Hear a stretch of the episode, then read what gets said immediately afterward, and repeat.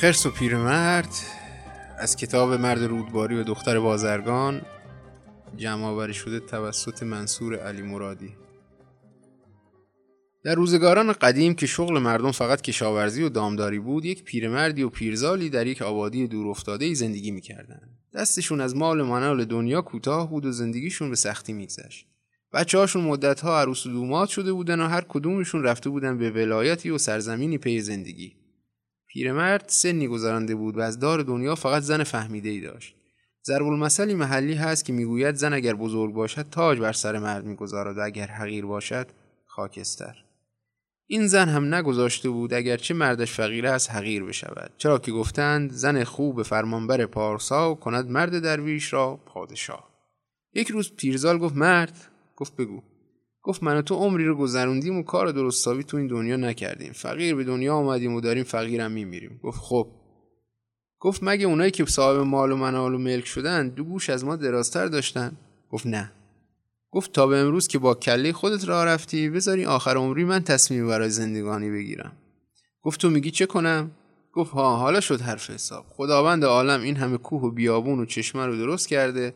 سارق نون تو میبندم می‌کنم به همراهت برو چند روزی تو کوهستان و صحرا بگرد. بالاخره تکی زمینی پیدا میشه که چیزی بکاریم و تهمونده عمر رو راحت بگذرونیم.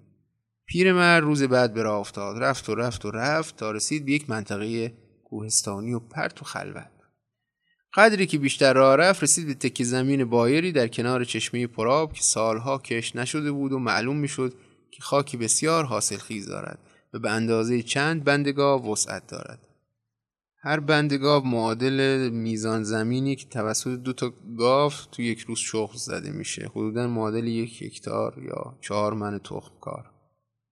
خلاصه پیرمرد خوشحال شد سارقش باز کرد و نون و شیری خورد و قلیونی کشید و خستگی در کرد. بعد سارقش انداخت سر چوب و به سرعت برگشت به خونه.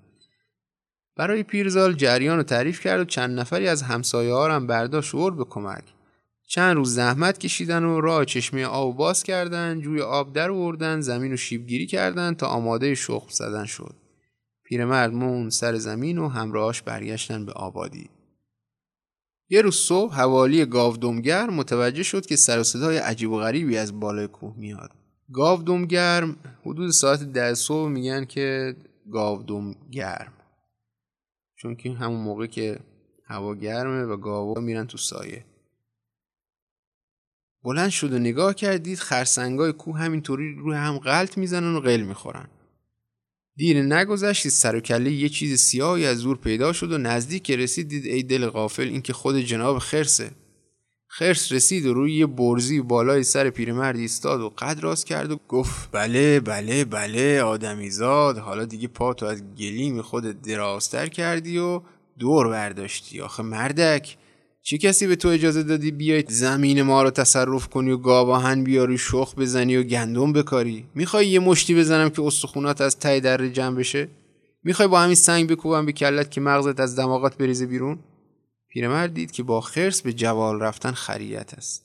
دستی بر سینه گذاشت و گفت قربان بشوم جناب خرس را به فدای بزرگوار بگردم. درد و بلای پادشاه جمعی خرس ها که تو باشی بخورد توی سر پیرمرد من. مگه من کی باشم که بخوام به مالکیت تو تعرض بکنم؟ زمین مال توه ملک مال توه. من دیدم بایر افتاده گفتم این خدمتی بکنم و آبادش کنم برای خود حضرت عالی. من نوکر و رعیت جنابم. هرچی به فرمایی امر امر جناب عالیه. اگه هم بخوای گندومی جویی بکارم محض خاطر توه. برای تو میکارم.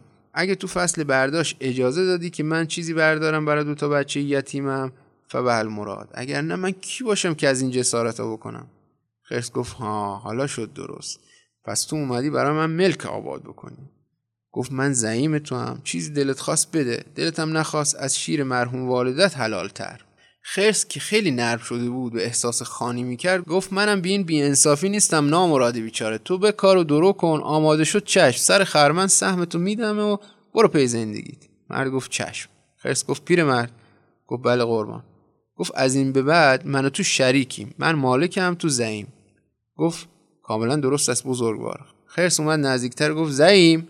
پیرمرد گفت بله ارباب. گفت از این حرفا گذشته چی داری بخوریم؟ گفت روم سیاه ارباب چند تا نون تابعی دارم و یه قابل من خورما خرس نانها را گذاشت روی هم و قابلمه خرما را هم نگون کرد روی نانها و همه را یک لغمه کرد و گذاشت در دهان و قابلمه خالی را انداخت یه گوشه. گفت زعیم؟ گفت جانم ارباب. گفت دیگه چیزی تو بساتت نداری؟ گفت به روح پدرم به جان خودت نه. پیرمرد مشغول شخ زدن شد. خرس کمی این پا اون پا کرد و رفت سر زمین گفت پیرمرد. گفت بله.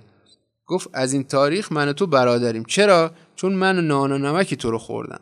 ارباب و نوکری دیگه تموم شد. من بعد ما برادریم. پیرمرد گفت ای برادر هرگز هیچ پیرمردی در تمام عالم برادری به این خوبی نداشته.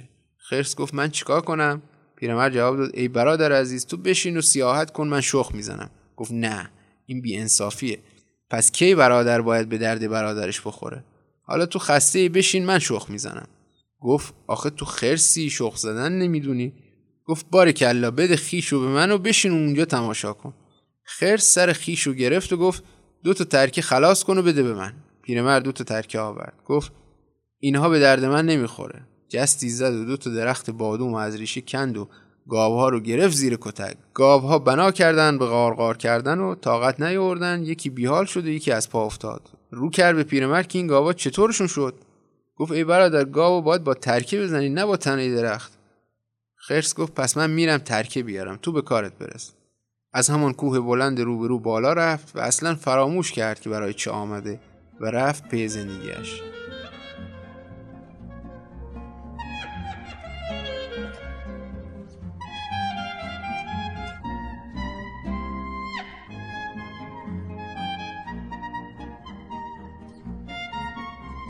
پیرمرد چند روزی را در وحشت به سر برد تا اینکه دید خبری از خرس نشد. دست به کار شد و زمین را بز پاشید و آبیاری کرد و نگهبانی داد تا رسید به فصل درو.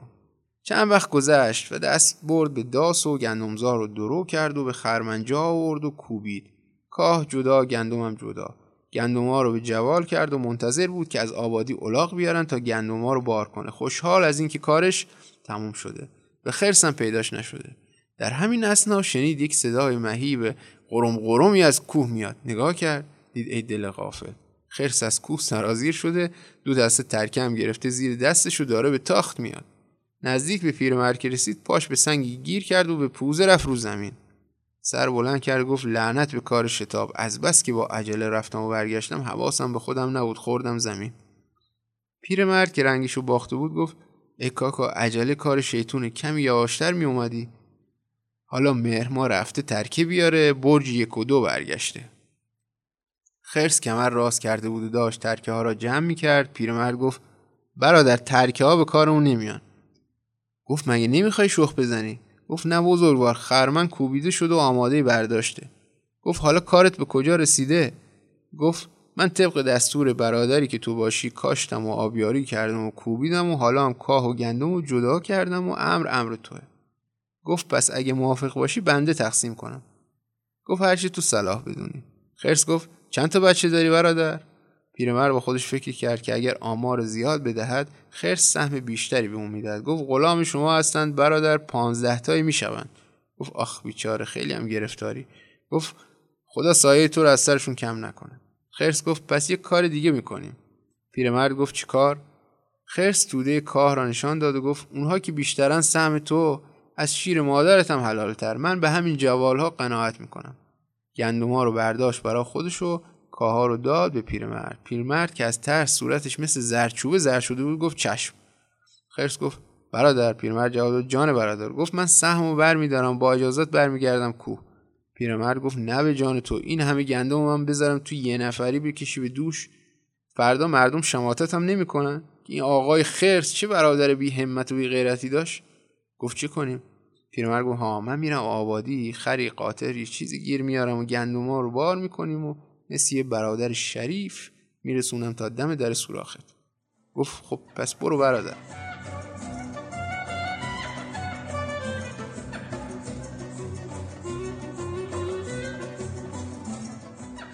پیرمرد برگشت به آبادی به زنش گفت چه نشستی؟ خرس گندوما رو برداشت برای خودش و کار داد به من. پیرزن گفت چطور؟ گفت همینطوری که میشنوی. گفت تو فعلا یه الاغ با دو تا جوال بردار و ببر سر مزرعه. سعی کن تا ما میایم سرگرمش کنیم. منم دو تا اسب سوار مسلح از اهالی برمیدارم به همراه هم میایم به شکار خرس. اگه گفت من چیکار کنم تو بگو بیا برو تو این جوال تا سواران پادشاه بگذرن گفت این منو می‌خوره. گفت نگران نباش. تو برو که ما از قفا میایم. پیرمرد برگشت سر مزرعه دید بله خرس روی گندمای خودش نشسته و منتظره. گفت ها پیرمرد چیکار کردی؟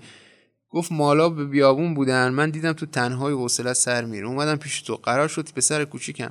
سه چهار تا بلان نسبت تو خر باری بیاره. خلاصه خرس و به هر طریقی که بود سرگرم کرد تا روز بعد. خرس همینطور که روی جوال نشسته بود و نان و خرماهای پیرمرد را می‌خورد چشمش بالا رفت دید چند تا سوار از ته دره دارن میان بالا. داشت رنگ به رنگ می‌شد و پیرمرد خودشو زد به ندیدن. گفت برادر انگار حالت خوش نیست. نکنه مسموم شدی. گفت این سوارا دیگه کیان؟ پیرمرد رو برگردان گفت ای وای بر من که بی برادر شدم. به گمونم سواران پادشان. گفت اینجا چی می‌خوان؟ پیرمرد گفت والا شنیدم زن پادشاه مریض شده. طبیب گفته باید بره به پوست خرس تا سالم بشه. احتمالا اومدن شکار خرس. گفت من چیکار کنم؟ گفت تو تا برادری مثل من داری قصه به دلت راه نده. گفت دارن نزدیک میشن. گفت خرس عزیز. گفت چی میگی؟ گفت بی برادری سخته طاقت بی برادری ندارم. تو بمیری من نابود میشم. گفت الان چیکار کنیم؟ گفت بیا برو تو این جوال منم درشو محکم میدوزم و میگم جوال گندمه. فقط تو تحمل کن و تکون نخور تا اینا برن. پیرمرد خرس را به جوال کرد و در جوال را هم محکم دوخت. سواران رسیدند پیرزار صدایش را کلوف کرد که خب پیرمرد پدر سوخته. شنیدم با خرس شراکت و رفاقت می‌کنی. امروز اینجا فلکت می‌کنم. پوستتو می‌کنم. از همین درخت آویزونت می‌کنم تا به سر هیچ بنی بشری نزنی که با خرس دوستی کنه. پیرمرد گفت ای بنده خدا ما با خرس برادریم. این خرس هم از اون خرسا نیست. یه بچه خوبیه که نگو.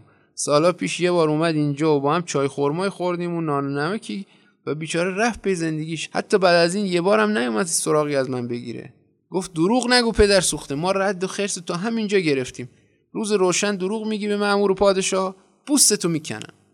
گفت ای بزرگ سردار حتما رد گرگی پلنگی سگی دیدی خرس پیش من چیکار می‌کنه؟ حالا با دستش هم اشاره می‌کنه که طرف تو جواله حواستون باشه. پیرزال تند شد که چقدر گندم داری پدر سوخته؟ گفت صد تومنی میشه. گفت چقدر سهم پادشاه دادی؟ گفت ای بزرگوار شما من رحم کنید اصلا همه این گندم ها سهم پادشاه. گفت چند تا جوال داری؟ گفت بزرگوار چهار تا. گفت دو تا مال خودت دو تا هم سهم پادشاه. پیرمرد گفت ای سردار من یه برادری هم دارم به نام خرس که سهمی داره. گفت خرس بیجا کرد. با خرس دوستی می‌کنی بی پدر؟ خرس داشت توی جوال میلرزید. پیرزال گفت این جوال چرا همچین کج و کوله گفت اینا کروشن کروشه به دونه های جدا نشده گندم که تای خرمن میمونه میگن که باید دوباره کوبیده بشه. گفت مگه تو نمی‌دونی کروشه مالیات داره؟ پیرزار رو کرد به مردان همراهش گفت بی ارزه های تنبل بپرید از روی اسبا پایین. یالا این کروشه ها رو خوب بکوبید ببینم چقدر گندم از تو اینا در میاد. اگه ببینم تنبلی کردی دونه خوب جدا نشده خونتون پا خودتونه. یالا کروشه ها رو حسابی بکوبید. افتادند با چماق به جان جوال و تا می توانستند زدند پیرمرد همه ای مویه می‌خواند و مینالید که برادر تحمل کنه ای برادر. برادر حواست باشه که نپری بیرون هوا کلاهه. کاکا تو فقط تحمل کن. خرس دید از تحمل به دره. سر و کلش خورد و خمیر شده در جوال و پاره کرد و پا گذاشت به فرار. دور که شد درنگی کرد و پشت سرش نگاه کردید دارند با پیرمرد دعوا می‌کنند. دوباره زد به فرار. رفت و رفت تا یه جای رسید به روبا روبا گفت هی مگه کوری نمی‌بینی؟ این چه طرز دویدنه؟ گفت ای روبا دست رو دلم نزار. گفت چی شده؟ گفت دست سرم بردار. من یه ماجرایی سرم اومده که گفتنی نیست. روبا گفت بارکلا امکان نداره بذارم بری. من سیاستمدار کل وحوشاتم تا ندونم که درد و مرگ چیه ولت نمی‌کنم. مگه از رو جنازه من رد گفت ای آقای روبا من یه برادری داشتم با هم گندم کاشتیم. درست لحظه برداشت سر کله شکارچیان پادشاه پیدا شد که پی پوست خرس میگشتن. زدن سر کله من خورد و خمیر کردن. حالا من به جهنم. برادر نازنینم تباه شد. گفت برادر چیکاره بود؟ گفت از آدمیزاد مردم. گفت مگه خرس و آدمیزاد میشن با هم برادر؟ گفت ها بابا ما اصالتا نژادمون یکیه. گفت ای احمق بیچاره تو واقعا به تمام معنا خرسی. اینا همه نقشه همون پیرمرده از کلا سرت رفته. گفت ای روبا هرچه هست من بمیرم من بر نمیگردم. روبا گفت نه مگه من می‌ذارم تو از کنار این فاجعه راحت رد چی آبروی جامعه حیوان رو تو بردی؟ ما فردا چطوری تو سر و همسر سرمون رو بلند کنیم؟ باید برگردیم و حسابشون رو برسیم. خرس گفت به روح مرده دست از سر من بردار. گفت به هیچ وجه. گفت من الان میرم به همه میگم تو چه گندی زدی؟ به شیر به پلنگ به گرگ یا همین که همین الان برگردیم حق تو از این آدمیزاد ظالم بگیر. خرس گفت روبا بیا و دست بردار. روبا گفت به اروا پدرت و به اروا پدرم اگه دست بکشم. خرس گفت خیلی خوب انگار چاره نیست بریم.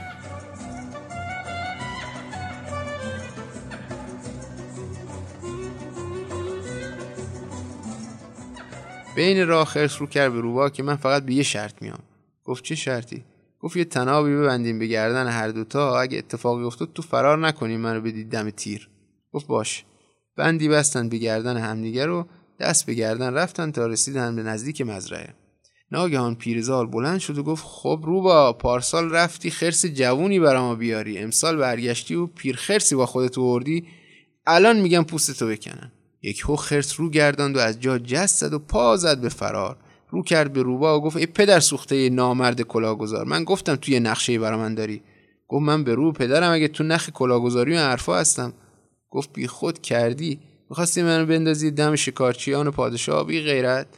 روباه را روی سنگ ها و خارها می‌کشید و میدوید. رسید به جایی نگاه کردید تنه روباه مانده و سرش کنده شده و دهانش باز است. گفت پدر سوخته هنوز به من میخندی؟ سنگی برداشت و زد به سر روباه که مغزش پاشیده شد. پیرمرد و پیرزال هم گندم ها را بار کردند و آمدند به آبادی.